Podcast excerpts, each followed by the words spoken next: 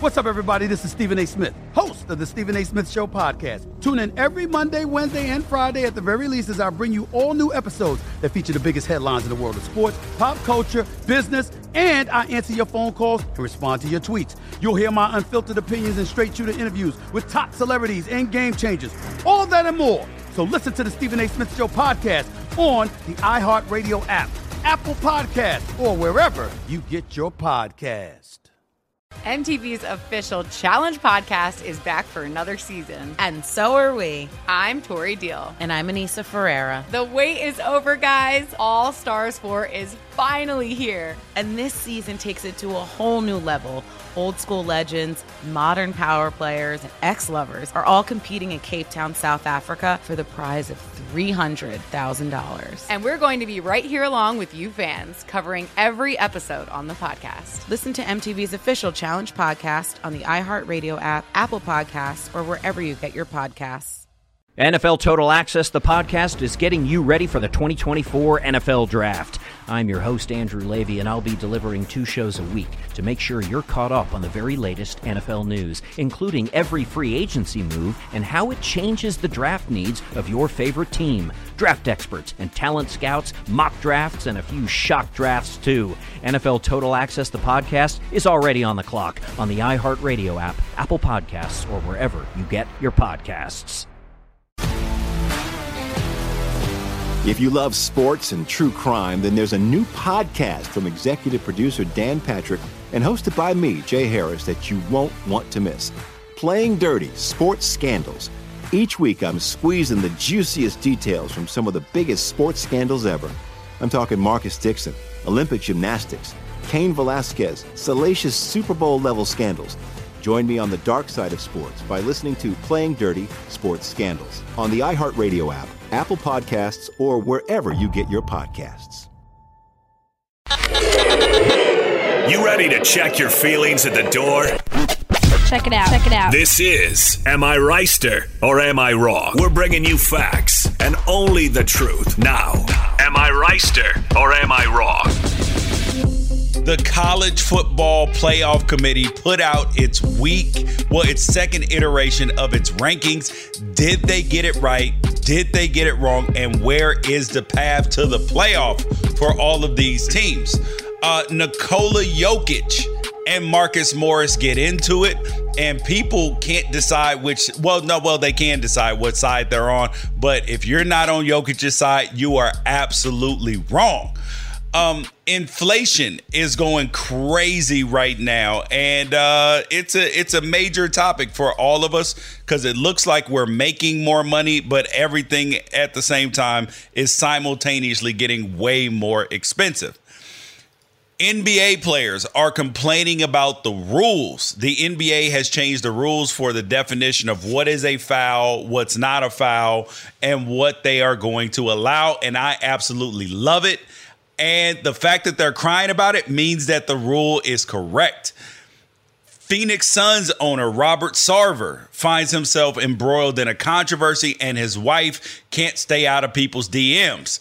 And I'm George Reister. He's Ralph Amsden, and this is Reister or Wrong, the intersection where sports, business, society, and pop culture meet the truth Absolute fire on Mondays, Wednesdays, and Fridays. Facts only. Make sure you check your feelings at the door because no BS is allowed. We keep it 100. And you guys leave a five star rating wherever you listen to podcasts. And most of all, share it with a friend. Sharing is caring, people. And um, you guys can get a hold of us 818 293 7547. Shoot us a text or an email. I'm mad, I M M A D, at unafraidshow.com. Whew. Ralph.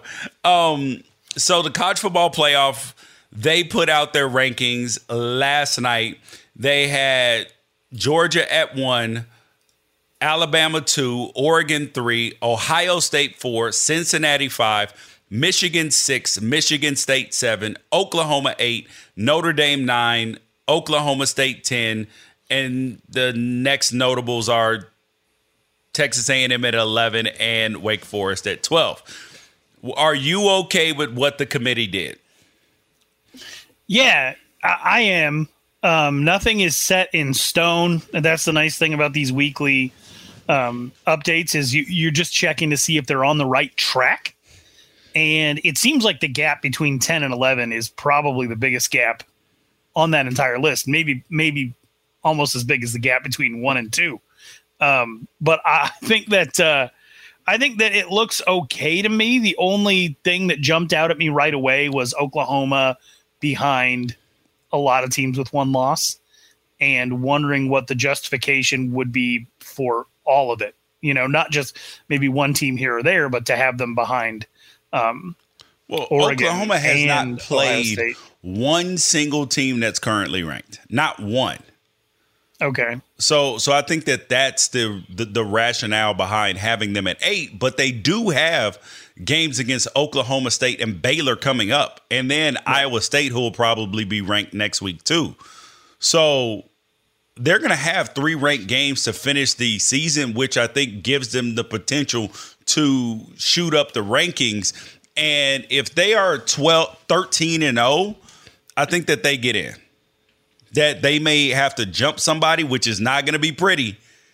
But the committee is also hoping that somebody loses to make it easy and to to to make their job, you know, seem like they ended up getting it right. Right. Uh, if teams two, three, and four went out, and Georgia's only loss is to Alabama, then that's your four. Yeah. So that means that Cincinnati could go undefeated and Oklahoma could go undefeated and they'd be on the outside looking in. Which obviously is not going to. I mean, dude, if you have two undefeated teams on the outside, but I don't think that that's going to go over well at all. And then you got to look at like what are the most compelling bowl matchups outside of the college football playoff. Uh, would you, you know, what are you going to do with Notre Dame if they went out? If they, they go eleven a, and one. They get a New Year's Six bowl. But would they put them? Like, would you run Cincinnati and Oklahoma oh. up against each other? Because you're not going to put Notre Dame up against Cincinnati. Yeah, because they have already played. Or would you steal Cincinnati's ability to take on the other undefeated team and put Oklahoma up against Notre Dame because you get a ton of viewership? Mm, dude, that would be a huge game. A huge and, game and I mean, and does Utah have the ability to come out of nowhere and steal uh, a Rose Bowl bid if they, you know, but that would take beating Oregon. Um, twice. Well, actually, actually, no. They they will likely get a Rose Bowl bid just by winning all their games except for the two against Oregon. The five loss Rose Bowl team, yuck. Oh, I didn't even consider that part. Five loss. Yeah, they may bypass, but it'd be tough for them to not take a Pac 12 team. I can't even remember the last time they didn't take a Big Ten team, but a five loss team, that that would be tough, especially if they were playing against Ohio State or Michigan or you know what I mean, like a one yeah. loss team versus a five loss team. They might just that might be an instance where a Pac 12 team doesn't get into the Rose Bowl. Yeah, this whole thing is extremely fascinating to me. Had San Diego State not lost to Fresno, is that I think they they lost to Fresno, yeah, or something. Um, then you might have even had a conversation about San Diego State and Wake Forest had they not lost. Um, but the situation that we're in, I love the first ten. Uh, the order maybe could be different as far as maybe. What do you Oklahoma think about Michigan and Michigan State though? Because that was the thing that just that puzzled me. They played 10 days ago. Michigan State beat Michigan. Yeah. And then Michigan State proceeds to go lose to per- Purdue. And Gary Barta, the, com- the chair of the college football playoff, said, We believe Michigan's a more complete team than Michigan State. And I'm like, Who the fuck cares what you think? They played.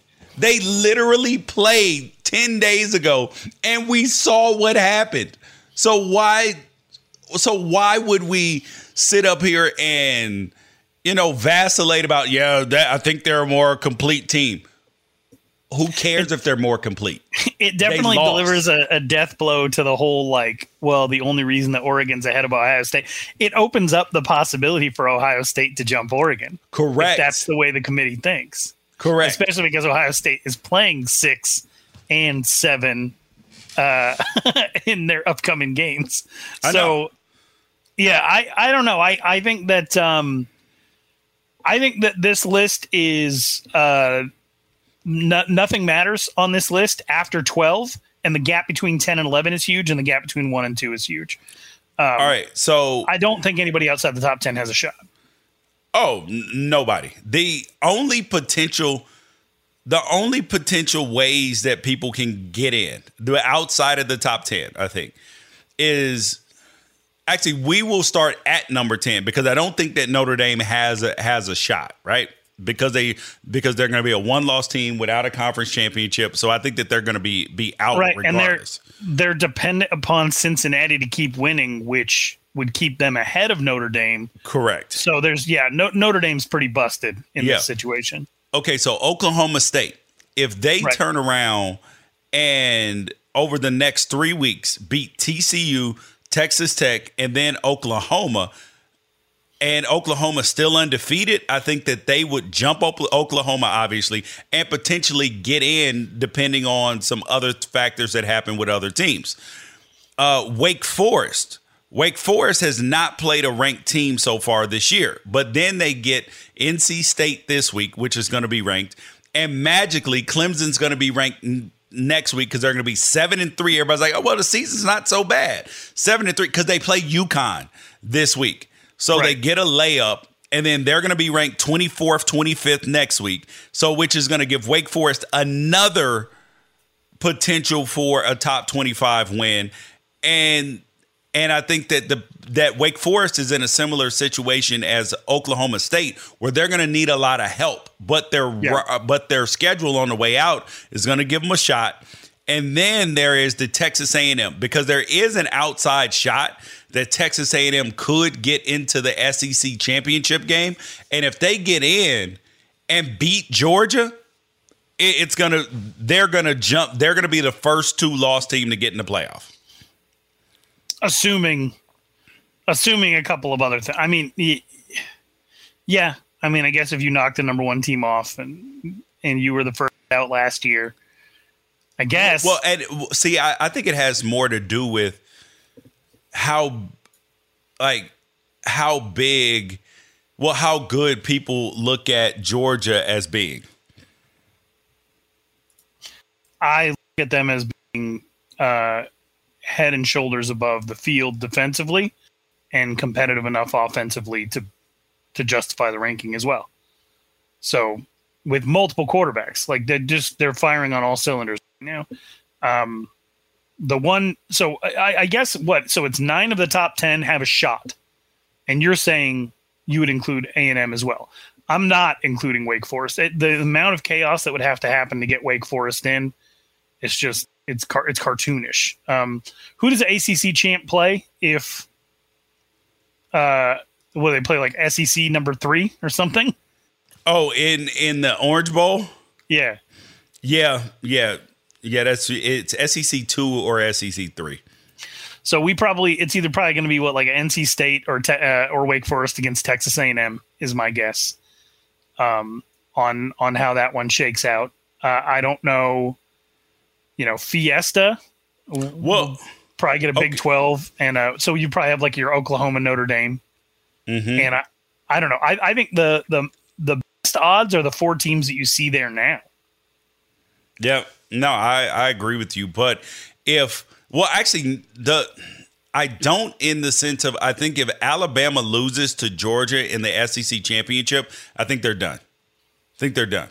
As much as people want to give Alabama the benefit of the doubt, them having two losses while you have two undefeated teams potentially, uh, one loss Oregon, one loss Ohio State, one loss potentially. Well, actually, you would you you would have to have a two loss Michigan and a two loss Michigan State in that scenario. But yeah, it's going to be or a one loss Wake Forest. It's going to be hard to put a two loss Alabama team in the playoff above those teams, especially when like games have to matter, and you can't just say, "Oh, oh." Oh man, listen, Alabama's a really good team. They're so talented. They, I, I would bet against. They would be Vegas would have them favorites over these teams. Well, they've lost twice, so that goes into most deserving versus the best teams. And I, for one, pretty much look at the most deserving as the best teams. Like that, the best teams win their games. The best teams don't lose their games. So the so idea who, that who to a, you are the four best teams in college football right now? The four best teams, regardless of record, four best teams. okay, I'm gonna go Georgia. Georgia won because there's no, there's nothing to say that they're not, and they haven't slipped up, haven't gotten, ha- haven't had a blemish. I would put Oklahoma in there. Not that th- this is not in order. And I know Oklahoma hasn't looked great all the time, but they find a way to win. Yeah. Um, and then I would go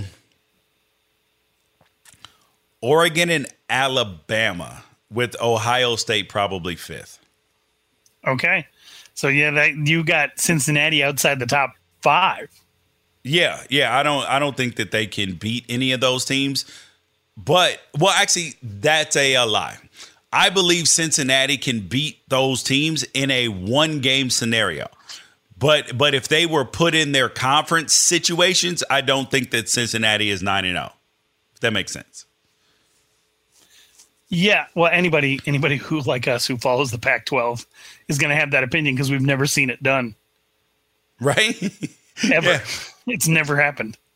Yeah, somebody going undefeated, bro, because and right. that's partially the Pac-12's fault because of the way that they schedule. Like they don't schedule to protect their best teams. Right. Well, that, and there is only, but there is only one instance, I believe, in which a team lost its ninth game, went eight and zero oh into game nine. Was that Oregon ASU two years ago? Oh God. Were they eight and zero, oh, or did they have no, another no, game? No, no, no, no, They they had one more game after that because they had the Oregon. So they're State seven game. and zero. Okay, yeah. so we don't we haven't even had anybody go eight and zero and then drop. Yep. So e- even if you said like, oh, there should only be eight conference games, it changes nothing in the Pac-12's history. Yep. Um, That's the worst. Yeah. So and yeah, and I, I just think that this definitely impacts college football playoff expansion because if you are the teams that are leaving the AAC and BYU and going over to the Big 12, you're not going to sign up for but with Texas and Oklahoma, the bell cows leaving, going to the SEC. Now people are going to look at you as a lesser conference. So if I'm them, there's not a chance in hell I sign up for an expanded college football playoff that doesn't include a guaranteed bid for my conference. I think there should be a guaranteed bid for the five major conferences. Yep. A guaranteed group of five spot. And then I think you could bring back the BCS for six and for seven and eight. Mm. Oh, just sit up there and let the let the computers decide. But the okay, but then that that let the computers decide the order of the overall eight and who seven and eight are. I don't like that. And the reason why is because of the way that the computers are set up, right? The computers are set up to favor the name brands, right? Like favorite. Because if you go to the S&P Plus, for for last week after week eight, right? I'm not not after this this last week, after the week prior, after the week before. They had after everybody had played seven games. They had Florida ranked fifth. Clemson at four and three ranked fourth. But that's the middle of the season. There's going to be enough data by the end of it all that okay. Okay. So so now they have um oh god. The the the S&P for this week still has like Clemson ranked highly. They have and when you go to the college football power index they have Georgia one, Bama two, Ohio State three, Oklahoma four, Michigan five, Ohio, uh, Iowa State six, Pittsburgh seven, Clemson eight, Cincinnati nine, Wisconsin ten, all the way down. They have Utah ranked seven spots in front of Oregon, seven or eight spots, and guess who else is in front of them? Four and five Florida, four and five Texas. Bro, like what? And, and and two spots behind them, you have five and four Miami, bro. Like and and, and four spots behind that, three and seven Nebraska. Like, what are we talking about here? Like these. It sounds like a high school. It sounds like a high school football playoff poll. But if you're if you're just talking about the top eight spots or the order of the teams within the eight, I don't think a formula is going to cause too much grief. And then maybe again, I'm underestimating the whininess of mankind. Yep. What's up, everybody? This is Stephen A. Smith. When I'm not at my day job, First Take, you can find me in my studio hosting the Stephen A. Smith Show podcast. Tune in every Monday, Wednesday, and Friday, at the very least, as I bring you all new episodes that feature the biggest headlines in the world of sports, pop culture, business, and politics. You'll hear my unfiltered opinions on those nauseating Cowboy fans, the chaos in Washington, D.C., and trending topics on social media, as well as my straight shooter interviews with top celebrities and game changers. And I occasionally give out love advice. Yes, it's true. If you want to know my true feelings about something, I'll give it to you straight.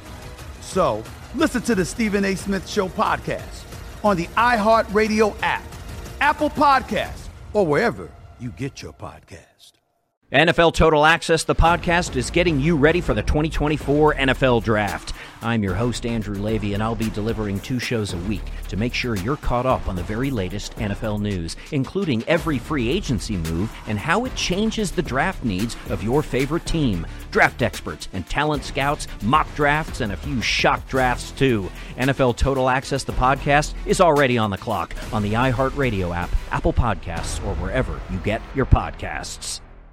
MTV's official Challenge podcast is back for another season. And guess what? So are we. Just in case you forgot, I'm Tori Deal. I'm a six time finalist and a challenge champion. And I'm Aneesa Ferreira, and I've been gracing your screens for the last two decades. I am a veteran challenger and challenge all star. And speaking of all stars, All Stars 4 is finally here. I'm going to be honest, I literally thought this day was never going to come. Well, the challenge gods have answered our prayers, and we're going to be right here along with you fans covering every episode on the podcast. And this season takes it to a whole new level.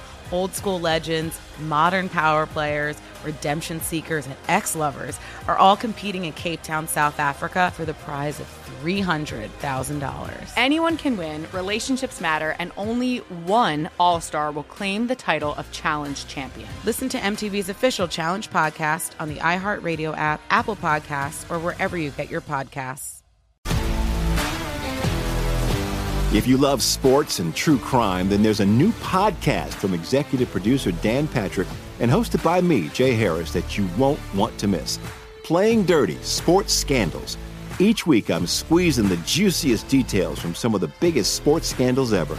I'm talking Marcus Dixon, Olympic gymnastics, Cain Velasquez, salacious Super Bowl level scandals. Join me on the dark side of sports by listening to Playing Dirty Sports Scandals on the iHeartRadio app, Apple Podcasts, or wherever you get your podcasts. Okay, let's let's let's see what the Sagarin ratings say because it'll be interesting to see what um what Jeff Sa- Sagarin's who was uh his rankings were uh, included in the college football in the uh, BCS. So they he's got Georgia one, Bama two, Ohio State three, Oklahoma four, Michigan five, Oklahoma State six, Texas A&M seven, Notre Dame eight, Wisconsin nine, Cincinnati ten, and then Penn State, Iowa State, Ole Miss, Auburn, then Oregon, then Clemson. Like what? Baylor and Wake Forest are all the way down at 20 and 21, and Michigan State is 24. But you 24. you, you eliminate a lot of the issues with something like that if you have auto bids. So him having Cincinnati at 10 wouldn't matter. They'd be in. Michigan State is at 24. But if they won the Big Ten, they'd be in. I understand that, but The but only I'm- path forward, even now, would be the Michigan State to win the Big Ten. Correct, but the the uh, point is is that I don't trust these computer models because they because when they are built, they are built to put the number one team number one. Like they are built to to factor in things that that So you have a college football playoff committee to pick the order of the eight and the seven and eight team. Yes, correct. Which is the 18 playoff, which but the uh from everything that I heard that the SEC is not going to go for a 12 team playoff. I don't think there should be a 12. I, I don't think so either because then four teams get buys and this is football. People get hurt. So no, I, I hate that. I hate Right. that. You, you have people, you have the opportunity for like the ninth ranked team to potentially play three games if all goes well. And that ninth ranked team is going to have a bunch of kids who are weighing whether or not to play in a bowl game anyway to go uh, pro. I, the three, three games is two, two is fine. We should never move beyond that. You got 12 regular season games plus a conference championship plus two extra. 15 games is the most you you just don't i mean because then that's going to increase to 20 as soon as they get to the nfl and you know and how, how are they going to hold up you stealing a game here and there against high level competition i don't think it's good for their prospects long term so especially if they're not getting paid Yep. Um, speaking of getting paid, though, um, people are getting paid more in America now. So that means that we're all rich, right, Ralph? not if you have to buy things Okay, so Ralph did a little bit of a dive and paid attention to inflation because this is all impacting us right right now. Gas is high as hell right right now. It is super expensive. Um, I am just I'm getting ready to sell my new car to just get an electric car, but there's not a big big enough one for me at this point in time. But as soon as there is, it's gone, bro. It is actually I may buy another car just so I don't have to put gas in my in my navigator. just get just get yourself like an elantra Yeah. so I can drive around on a daily basis. and then when I need to shuttle the kids around, we will get in the SUV. That's hilarious. I it, it's rough, man. I'm gonna run some numbers by you. Uh, energy costs in the last year, on average, on the whole, up thirty percent. Gasoline is the heaviest there. It's up nearly fifty percent. Natural gas prices also uh, increasing. Um, heating oil is is blowing up um, and Americans are expected to spend 30% more on natural gas and 43% more on heating oil this winter than they did last winter. Uh, overall, consumer ga- uh, goods from October 2020 to October 2021 up 6.2%. Um, uh, fast food prices are skyrocketing. Um, th- that could be uh, due to increased wages or it could be uh, supply issues. But uh, from October 2020 to October 2021, fast food is up 7%. Um, what else is uh, home prices? So you're in LA, home prices uh, year over year, th- they were already Bro, pretty damn high. I looked Uh, at 18%. I looked at what my home was worth on Zillow, and it's almost doubled since 20. Well, it, it's gone up like 50% basically in the last year. And we considered selling, right? Yeah. Because the house is almost worth double what we paid for it since 2016. Since January of 2016. So now the question is do we sell it and go rent a house for a couple of years for like a year or so until prices come down or just because going to go buy another house what good does that do? Because all the money that we made off of this house we would then have to go spend it on a newer house. That was the big predicament with everybody over the last year that I talked to was you know yeah I'd love to sell my house and take that that equity but then what am I going to do with it? I'm in this marketplace competing with everybody else competing with investors. Uh, i we actually did it but we didn't we didn't care whether or not we came out on top or anything like that. It was a lifestyle move. Erin wanted to be in the south. She wanted to be in charlotte. She wanted to have seasons. She wanted to have more mild weather uh, access to camping in the beach just like we had in arizona but without it being 150 degrees. And so she picked charlotte. Well year over year the cost of housing here is up 21% Phoenix, where I came from, 31%. LA, where you're at, just LA in general, is up 18% year over year. So you have a giant jump in home prices. You have a giant jump in food prices. I think my, my wife said she went to the grocery store the other day. It, think about it just on the micro level, it might not seem like a really big deal, but she went to the grocery store yesterday, bought Cascade dishwasher uh, pods. Yep, I use those five dollar increase from the last time she bought them, thirteen to eighteen dollars just for that one item. Well, part of that is the supply and demand. I was just talking to Denisha about about this the other day. Is that, um, is that it's the well, in addition to the prices, right? That yeah that the prices are going up because the demand is so high for these things because there are so many cargo ships and crates and, and those big uh, metal containers that are literally stuck on boats in the ocean.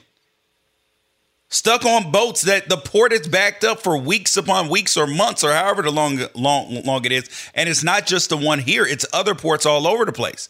So now, it's a, yeah, it's like, affecting weird stuff too. How like, many times our, have you ordered something from Amazon lately? Because we we have an Amazon delivery business packages are super light right right now and they should be heavier but the problem is is that how many times have you ordered something from Amazon now and it's been canceled or delayed oh, for, sure. for sure. For sure. I mean here just some real world real world examples. Uh example number 1 our dog got neutered last week. There were no cones. They said that all the cones that are delivered to the vet offices to put on dogs after they have a surgery so they don't like irritate the wound are all stuck on a shipment. So no dog cones. Here's another real world example. We got a, a bid to have the gutters on our house replaced in May. $2,300. We told them, cool, we'll do it in October. We called the guy October 1st and said, hey, we're good to go. And he's like, materials jumped. It's twenty eight fifty now. Five hundred and fifty dollar increase in five months. We have a neighbor that just moved here from Africa. He had to ship his stuff on a container ship. Normally, that container ship would just go straight from Africa to the United States. But because everything's so backed up, it had to make a stop in China to pick up a bunch of Christmas goods. They moved here at the end of April. Their furniture got here last week that's what six months of having their furniture on a ship? It's crazy how many just the the real world example. And you brought up cars. Cars is the crazy one right now because rental companies sold off all their rental car stock in order to not go out of business because nobody was traveling therefore nobody was renting cars. Well then everybody started traveling again and guess what they couldn't get? Rental cars but then demand Dude, for vehicles. I've been there. Up. I have been there. And part of that, because pe- people are like, how is there a shortage of rental cars? So what if they don't have new cars? They had the same old cars. Well, the issue is, is that the way rental car businesses are set up, the cars can only drive for a certain amount of miles. And then they go to go sell those cars. So it's the way that their business model is set up that they have to get rid of those cars at a certain amount of time. We got so and it's uh, so just used cars, used cars over uh, one year, 30% increase in the price of a used car. And it's not just cars, it's all vehicles, recreational vehicles, Airstreams, um, all that stuff is all increased. And the price of new cars has also jumped like 5% year over year. So, and I think the typical inflation year over year for cars is two and a half. So that doubled. And then beyond all that, I got an email this morning from my kid's school, George. You know what it said? Nope. What? Oh, the bus drivers? Oh, the bus drivers already happening. My kids just didn't even get picked up this morning. So that's already a thing. Like labor shortages. I think everybody's aware of the labor shortages. Uh, no, this is the email I got from the school this morning. There are no more hamburgers. Wait, what? Hamburgers, there are no more. So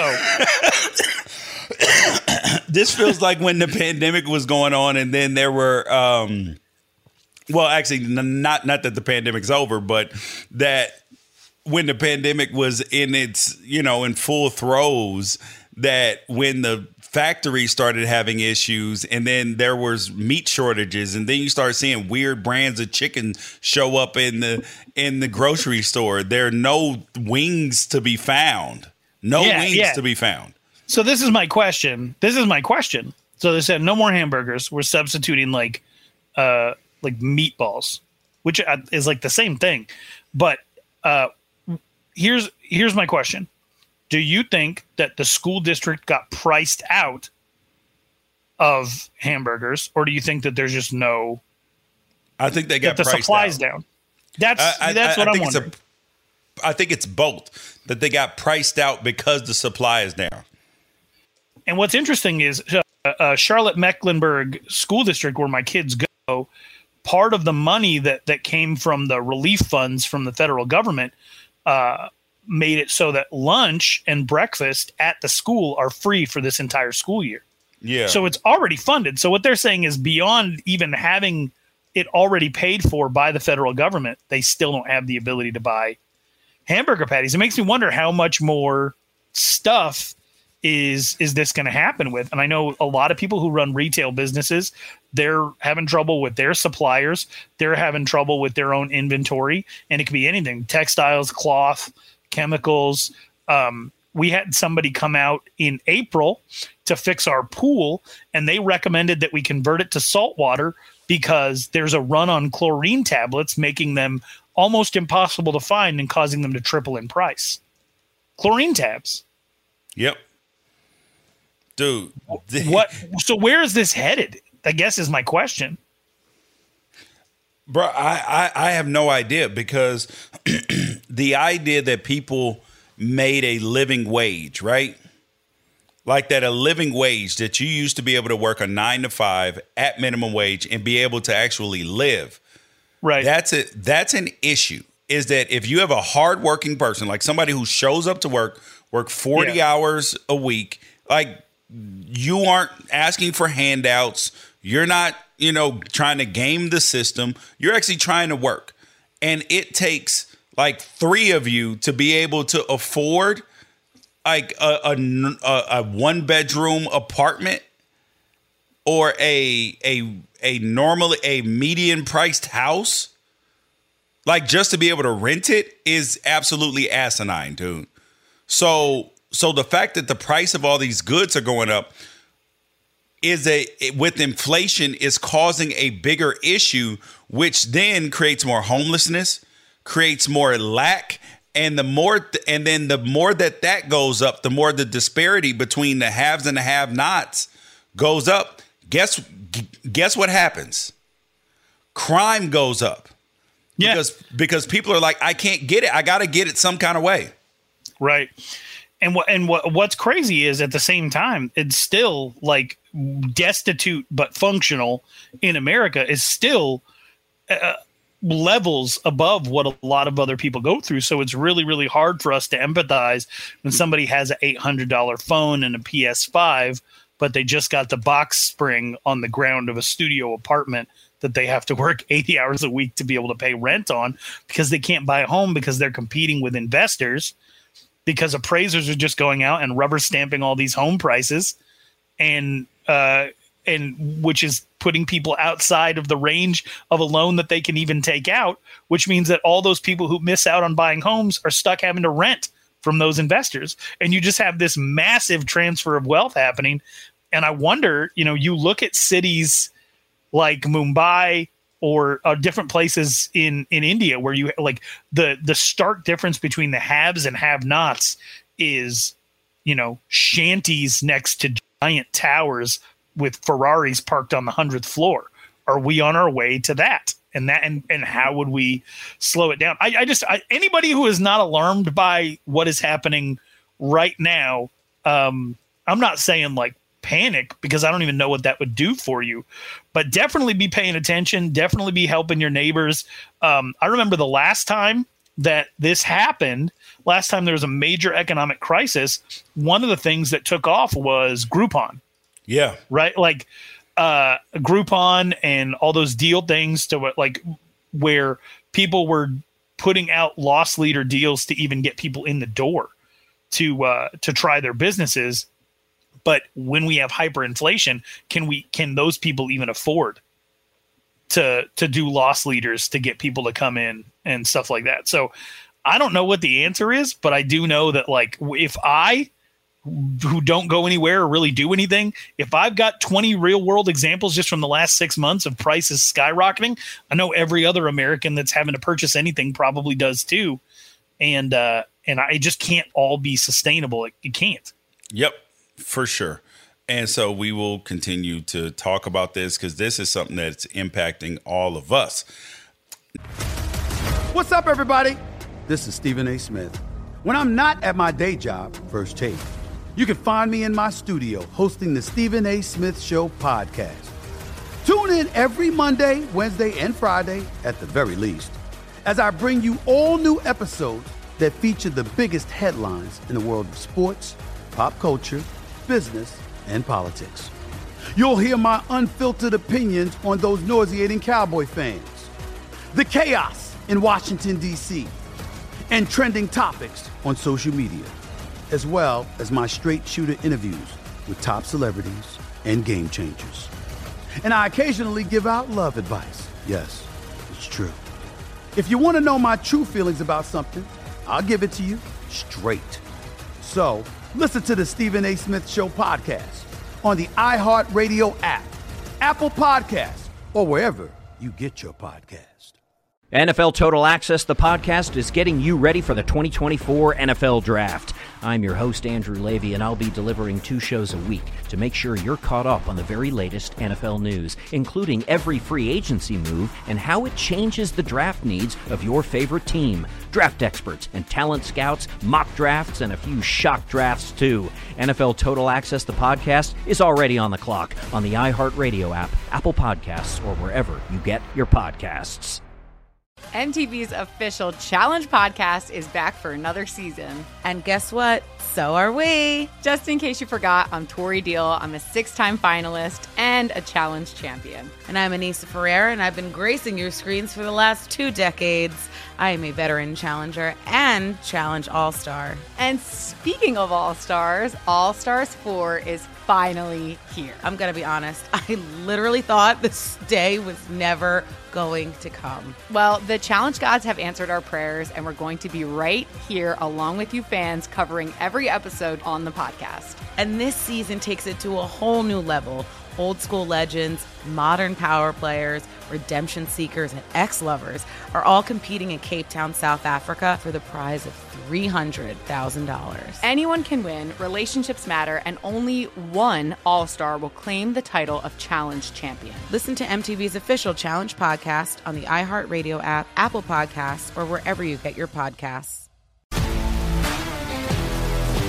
If you love sports and true crime, then there's a new podcast from executive producer Dan Patrick and hosted by me, Jay Harris, that you won't want to miss.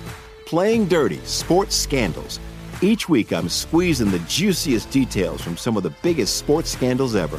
I'm talking Marcus Dixon, Olympic gymnastics, Cain Velasquez, salacious Super Bowl level scandals.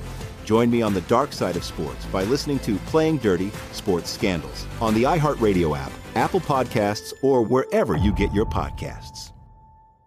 Now, there was a debate that is still raging on my Twitter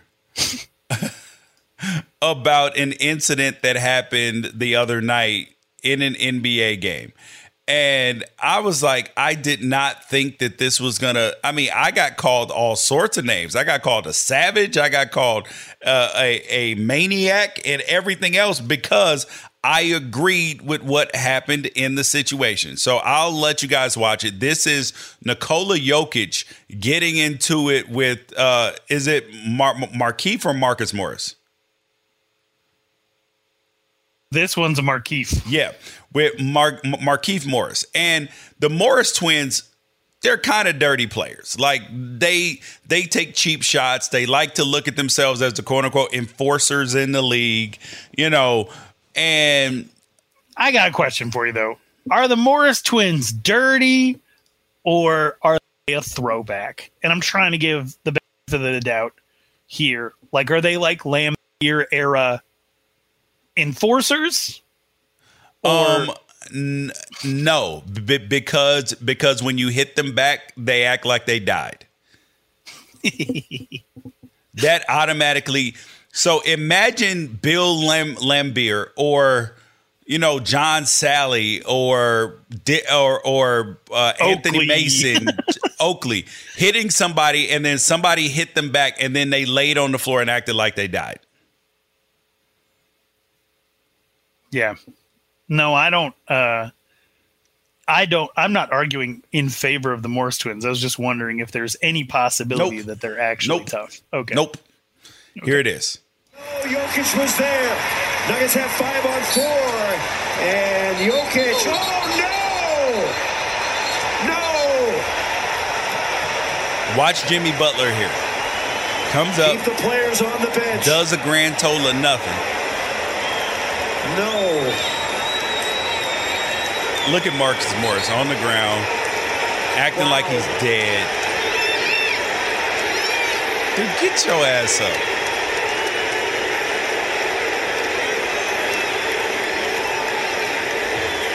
Not sure what set Jokic off.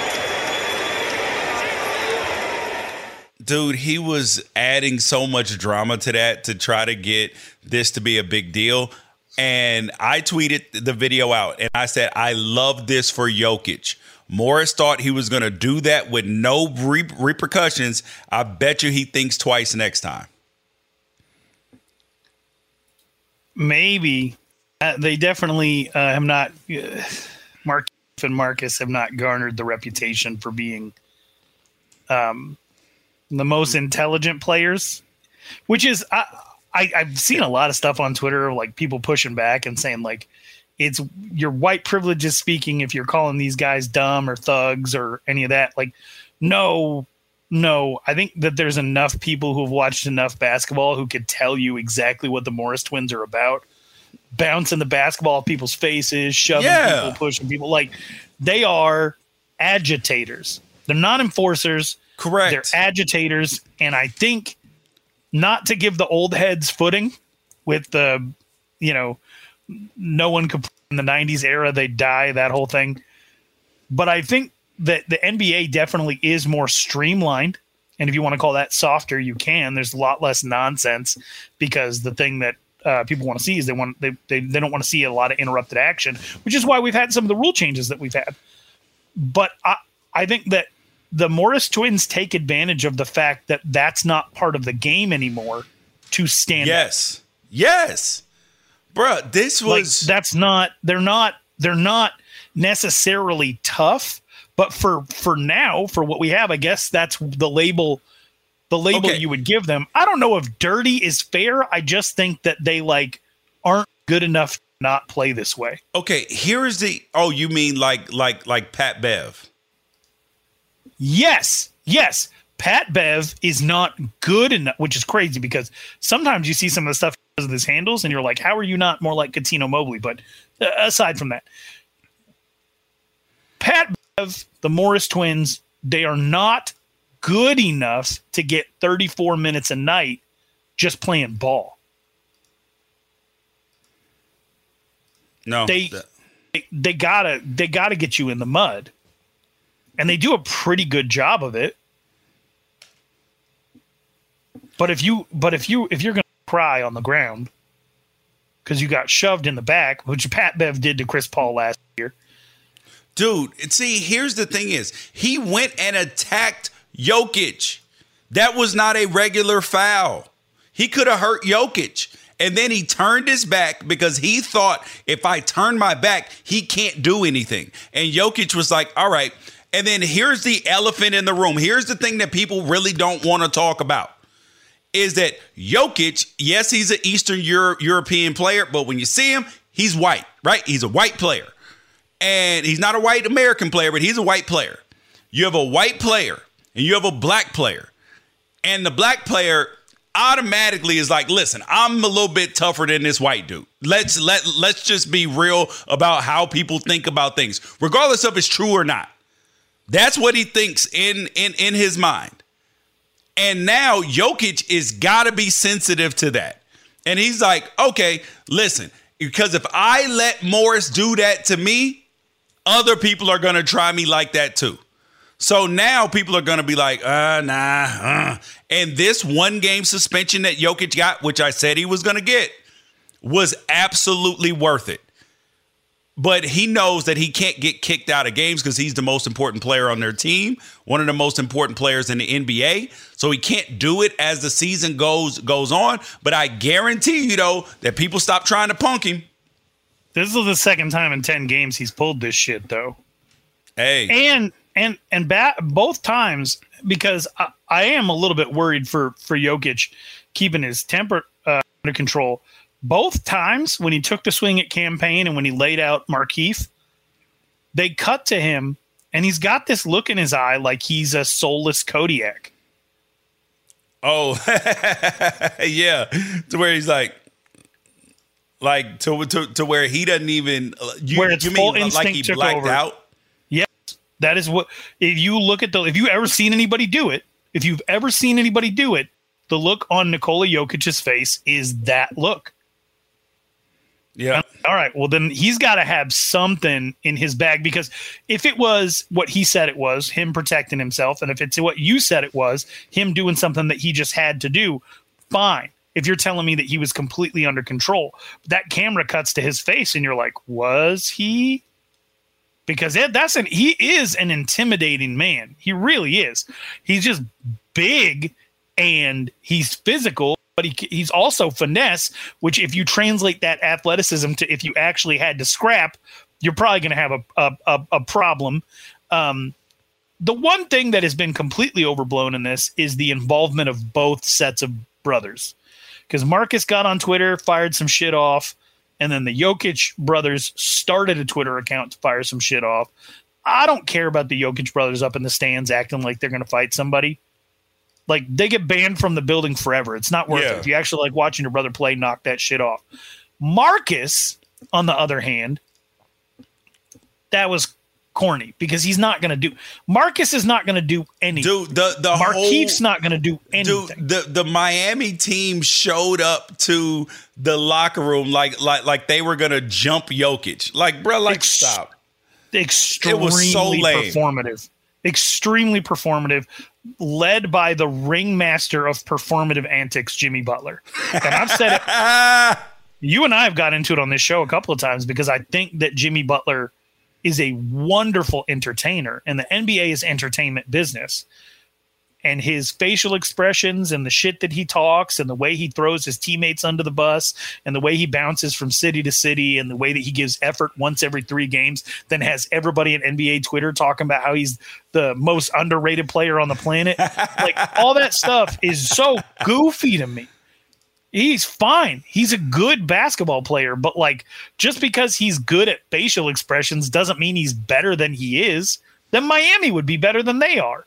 He is the most performative dude. And if you like the drama, and I do, then I am thankful to him for that. But anytime somebody turns around and confuses that for actual toughness, what has he ever done? Besides talk shit to a to Rachel Nichols about a 21 year old. Damn, bro. I just want to know what he's done. Give me his resume.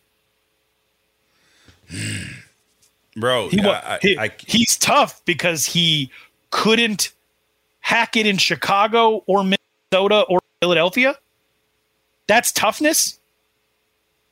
That no, being he around was the one that was trying to get all the right things done in those places, and his teammates weren't ready. right. So that's my question to you. Toughness is not being able to handle two Zoomers on your team.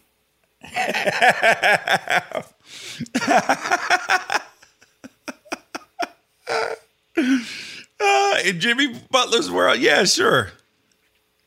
Like Nobody else saying- wanted to play play hard like like Jimmy. Jimmy Butler is tough. Like the people who go to dinner at 4 p.m. are tough because they don't want to be around people that are younger than them. the same people who get in your restaurant and ask you to turn down or up the thermostat. Bro, oh, all right. So so was Jokic in the right or the wrong for this? Wrong. Wrong. You can't. You can't. He should have. Uh, he should have said, "Hey, Markieff," and then did it. Like you, uh, the the the from behind thing. Um, even uh, Jokic has said, Dude, he shouldn't have done it. attacked him from the where he couldn't see him. He didn't go from the front.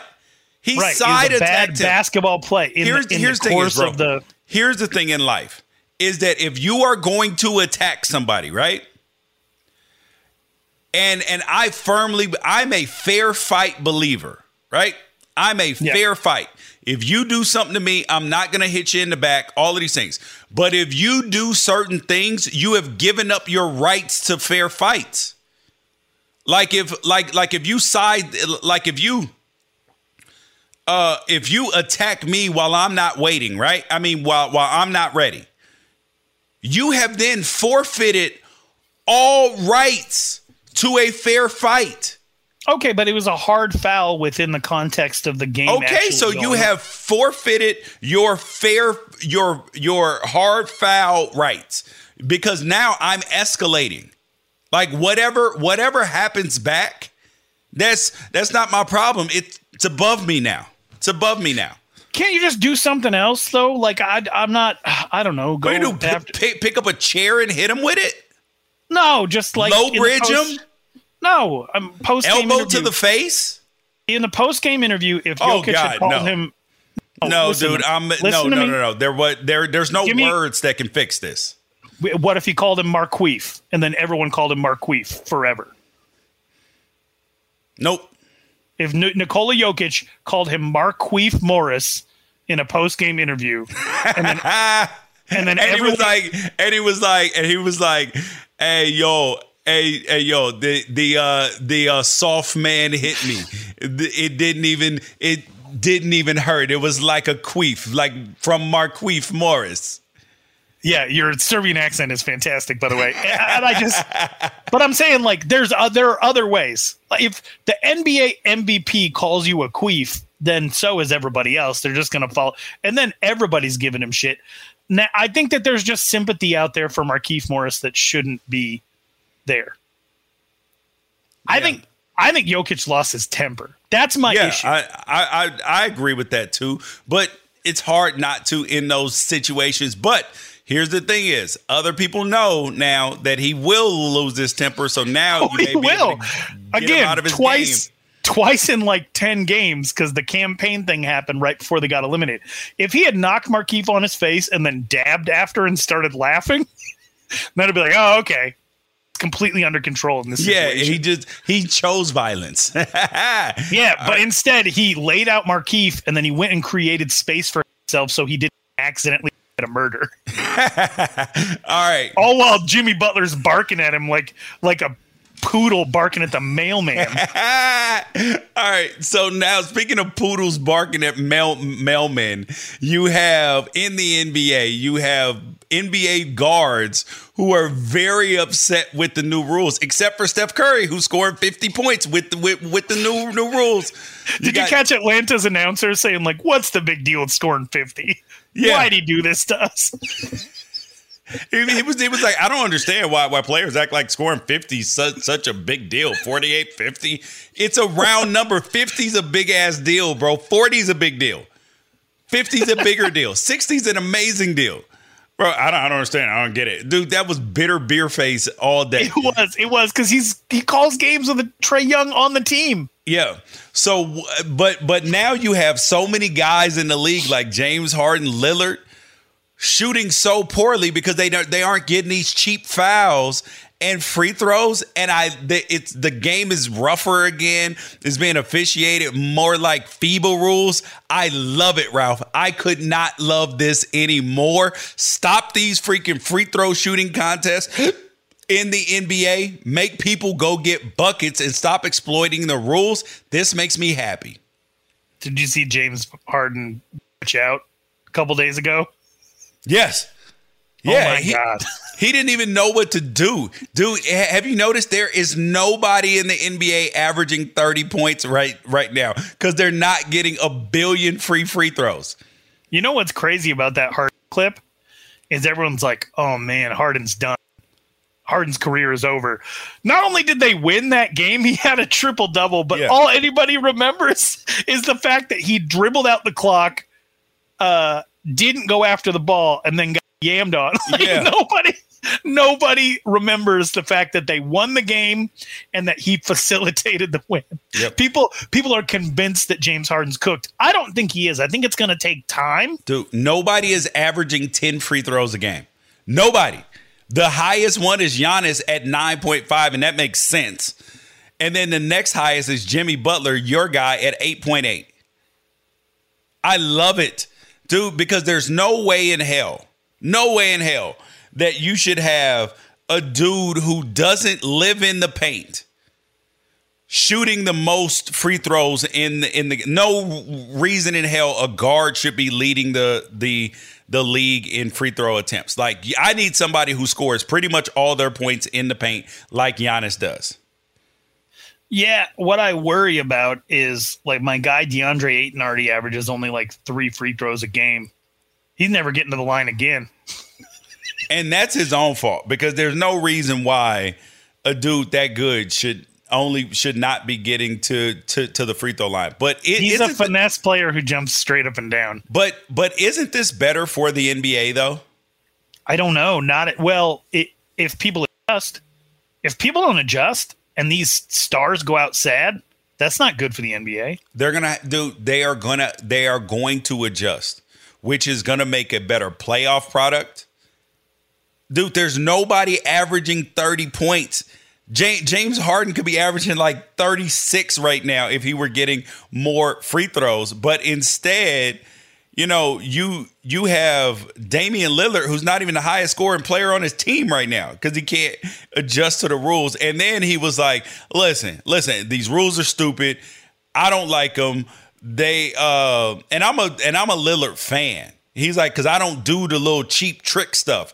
Yes, you do. There's plenty of footage of you, and, you should have because the, that's the way the game was being called. But well, now this is great.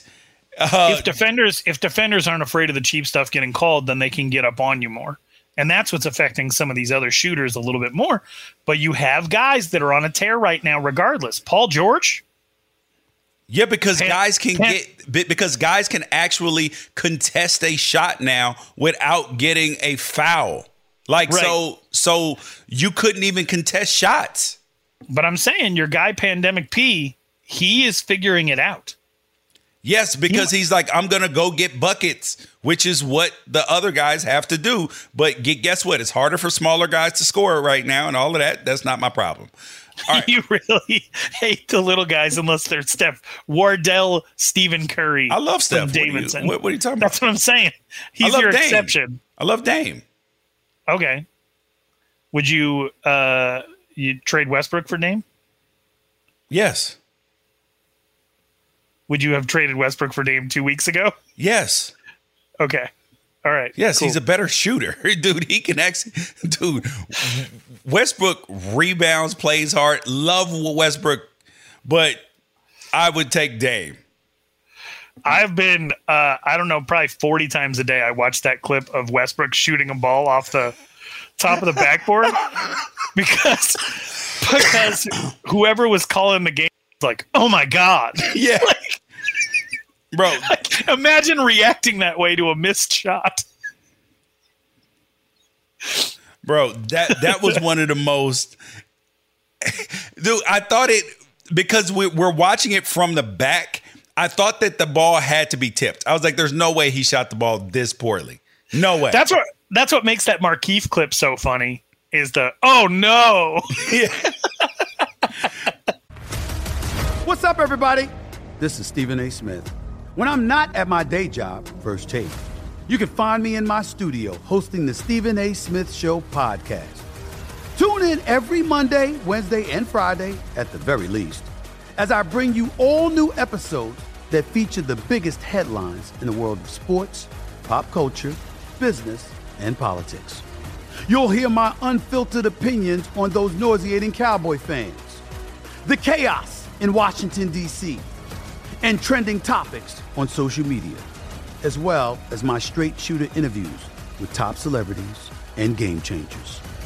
And I occasionally give out love advice. Yes, it's true. If you want to know my true feelings about something, I'll give it to you straight. So, listen to the Stephen A. Smith Show podcast on the iHeartRadio app, Apple Podcasts, or wherever you get your podcast. NFL Total Access, the podcast, is getting you ready for the 2024 NFL Draft. I'm your host, Andrew Levy, and I'll be delivering two shows a week to make sure you're caught up on the very latest NFL news, including every free agency move and how it changes the draft needs of your favorite team. Draft experts and talent scouts, mock drafts, and a few shock drafts, too. NFL Total Access, the podcast, is already on the clock on the iHeartRadio app, Apple Podcasts, or wherever you get your podcasts. MTV's official Challenge podcast is back for another season. And guess what? So are we. Just in case you forgot, I'm Tori Deal. I'm a six time finalist and a challenge champion. And I'm Aneesa Ferreira, and I've been gracing your screens for the last two decades. I am a veteran challenger and challenge all star. And speaking of all stars, All Stars 4 is finally here. I'm going to be honest, I literally thought this day was never going to come. Well, the challenge gods have answered our prayers, and we're going to be right here along with you fans covering every episode on the podcast. And this season takes it to a whole new level. Old school legends, modern power players, redemption seekers, and ex lovers are all competing in Cape Town, South Africa for the prize of $300,000. Anyone can win, relationships matter, and only one All Star will claim the title of Challenge Champion. Listen to MTV's official Challenge podcast on the iHeartRadio app, Apple Podcasts, or wherever you get your podcasts. If you love sports and true crime, then there's a new podcast from executive producer Dan Patrick and hosted by me, Jay Harris, that you won't want to miss. Playing Dirty Sports Scandals. Each week, I'm squeezing the juiciest details from some of the biggest sports scandals ever. I'm talking Marcus Dixon, Olympic gymnastics, Cain Velasquez, salacious Super Bowl level scandals.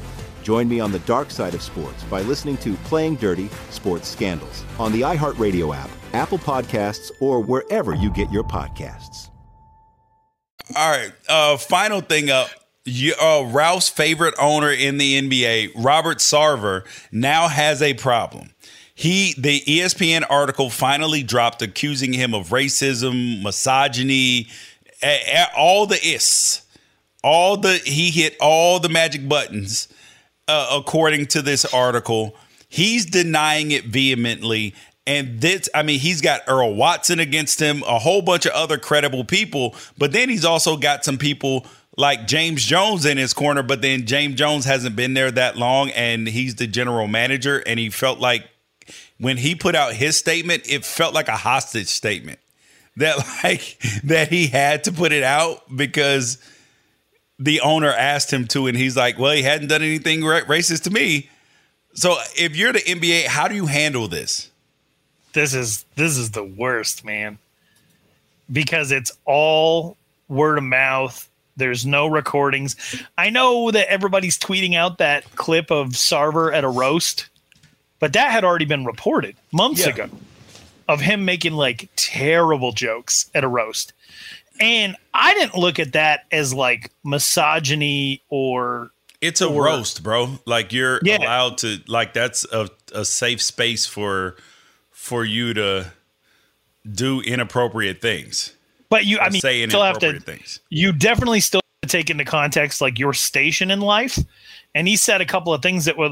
I was more concerned with like, oh my, like, oh my god, this guy is as bad at roasting as he is at owning the Phoenix Suns. He was bombing. He made a joke, and it was like, it, and it wasn't just a roast, George. It was a funeral. It was yeah. a funeral roast. That's what his friend wanted at his funeral was a roast. And the way that he tried to make people laugh was saying that their departed loved one nutted in Steve Nash's socks. like, I don't know. I don't know. I did go through on Twitter and I searched every time anybody ever tweeted anything about Steve Nash's socks, and I retweeted them all last night because uh, that's the way my brain works. But anyway, like I just I that was a roast. The, these are allegations of how his interpersonal communication, his management style, that he's verbally abusive, that he's demanding, that he is the ignorant kind of racist is is what I took from this. Yeah. Um like that comment where he said I don't like diversity. Um people were like that's proof right there that he is racist, but he, he was saying it as a business owner. Well, he's basically saying like I don't like diversity of thought. I want everybody to be a yes man. Because in the same breath, they're saying that he turned around and said these N words need an N word as a coach. And that's why he hired Lindsey Hunter over Dan Majerle.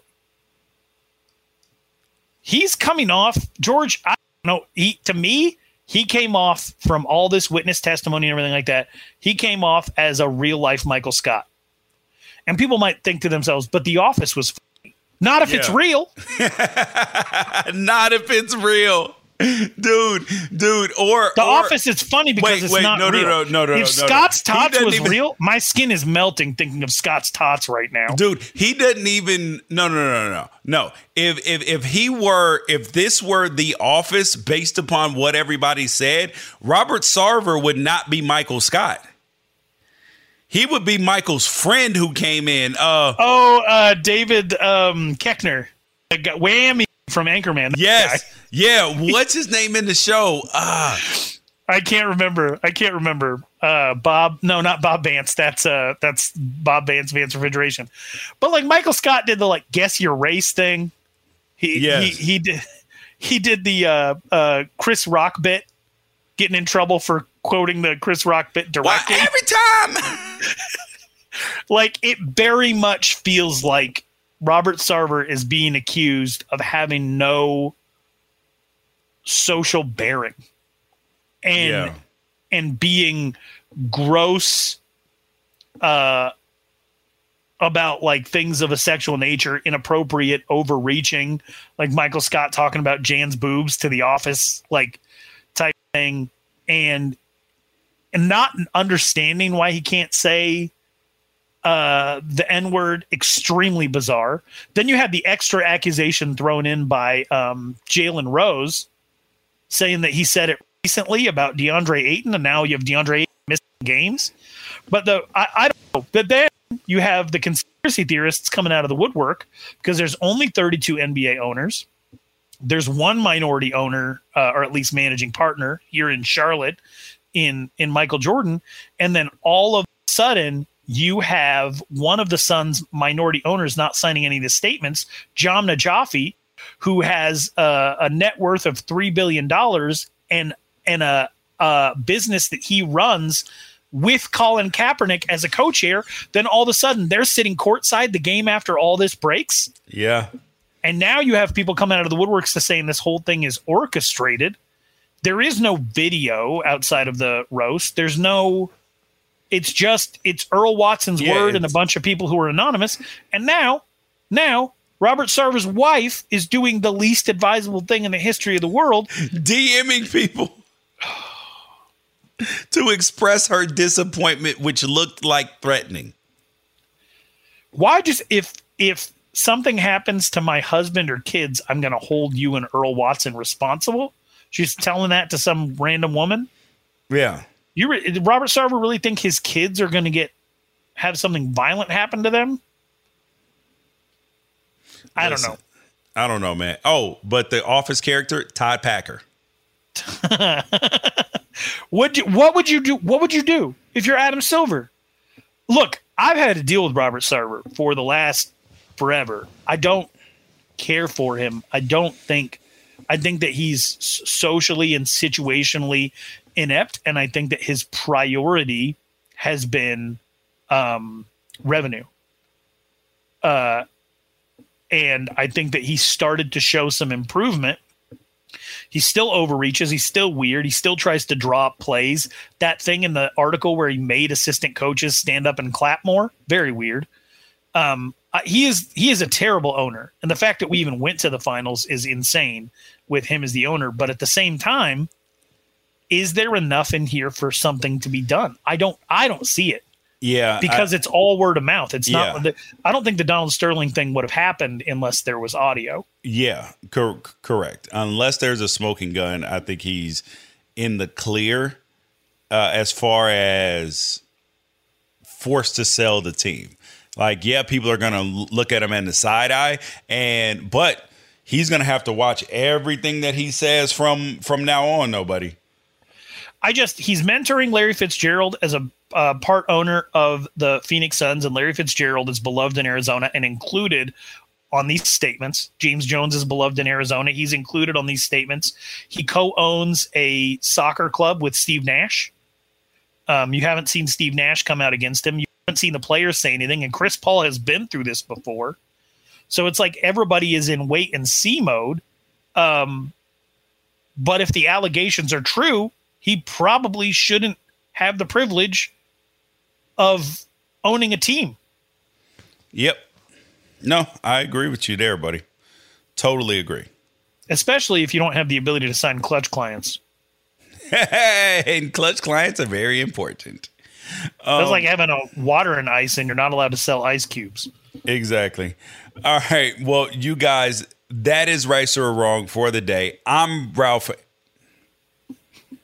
I'm George Reister. He's Ralph Amsden. Uh, yeah, so we're like in trading places right now. Um, all right, peace out. Catch you guys later. What's up, everybody? This is Stephen A. Smith, host of the Stephen A. Smith Show podcast. Tune in every Monday, Wednesday, and Friday at the very least as I bring you all new episodes that feature the biggest headlines in the world of sports, pop culture, business, and I answer your phone calls and respond to your tweets. You'll hear my unfiltered opinions and straight shooter interviews with top celebrities and game changers. All that and more. So listen to the Stephen A. Smith Show podcast on the iHeartRadio app, Apple Podcast, or wherever you get your podcast.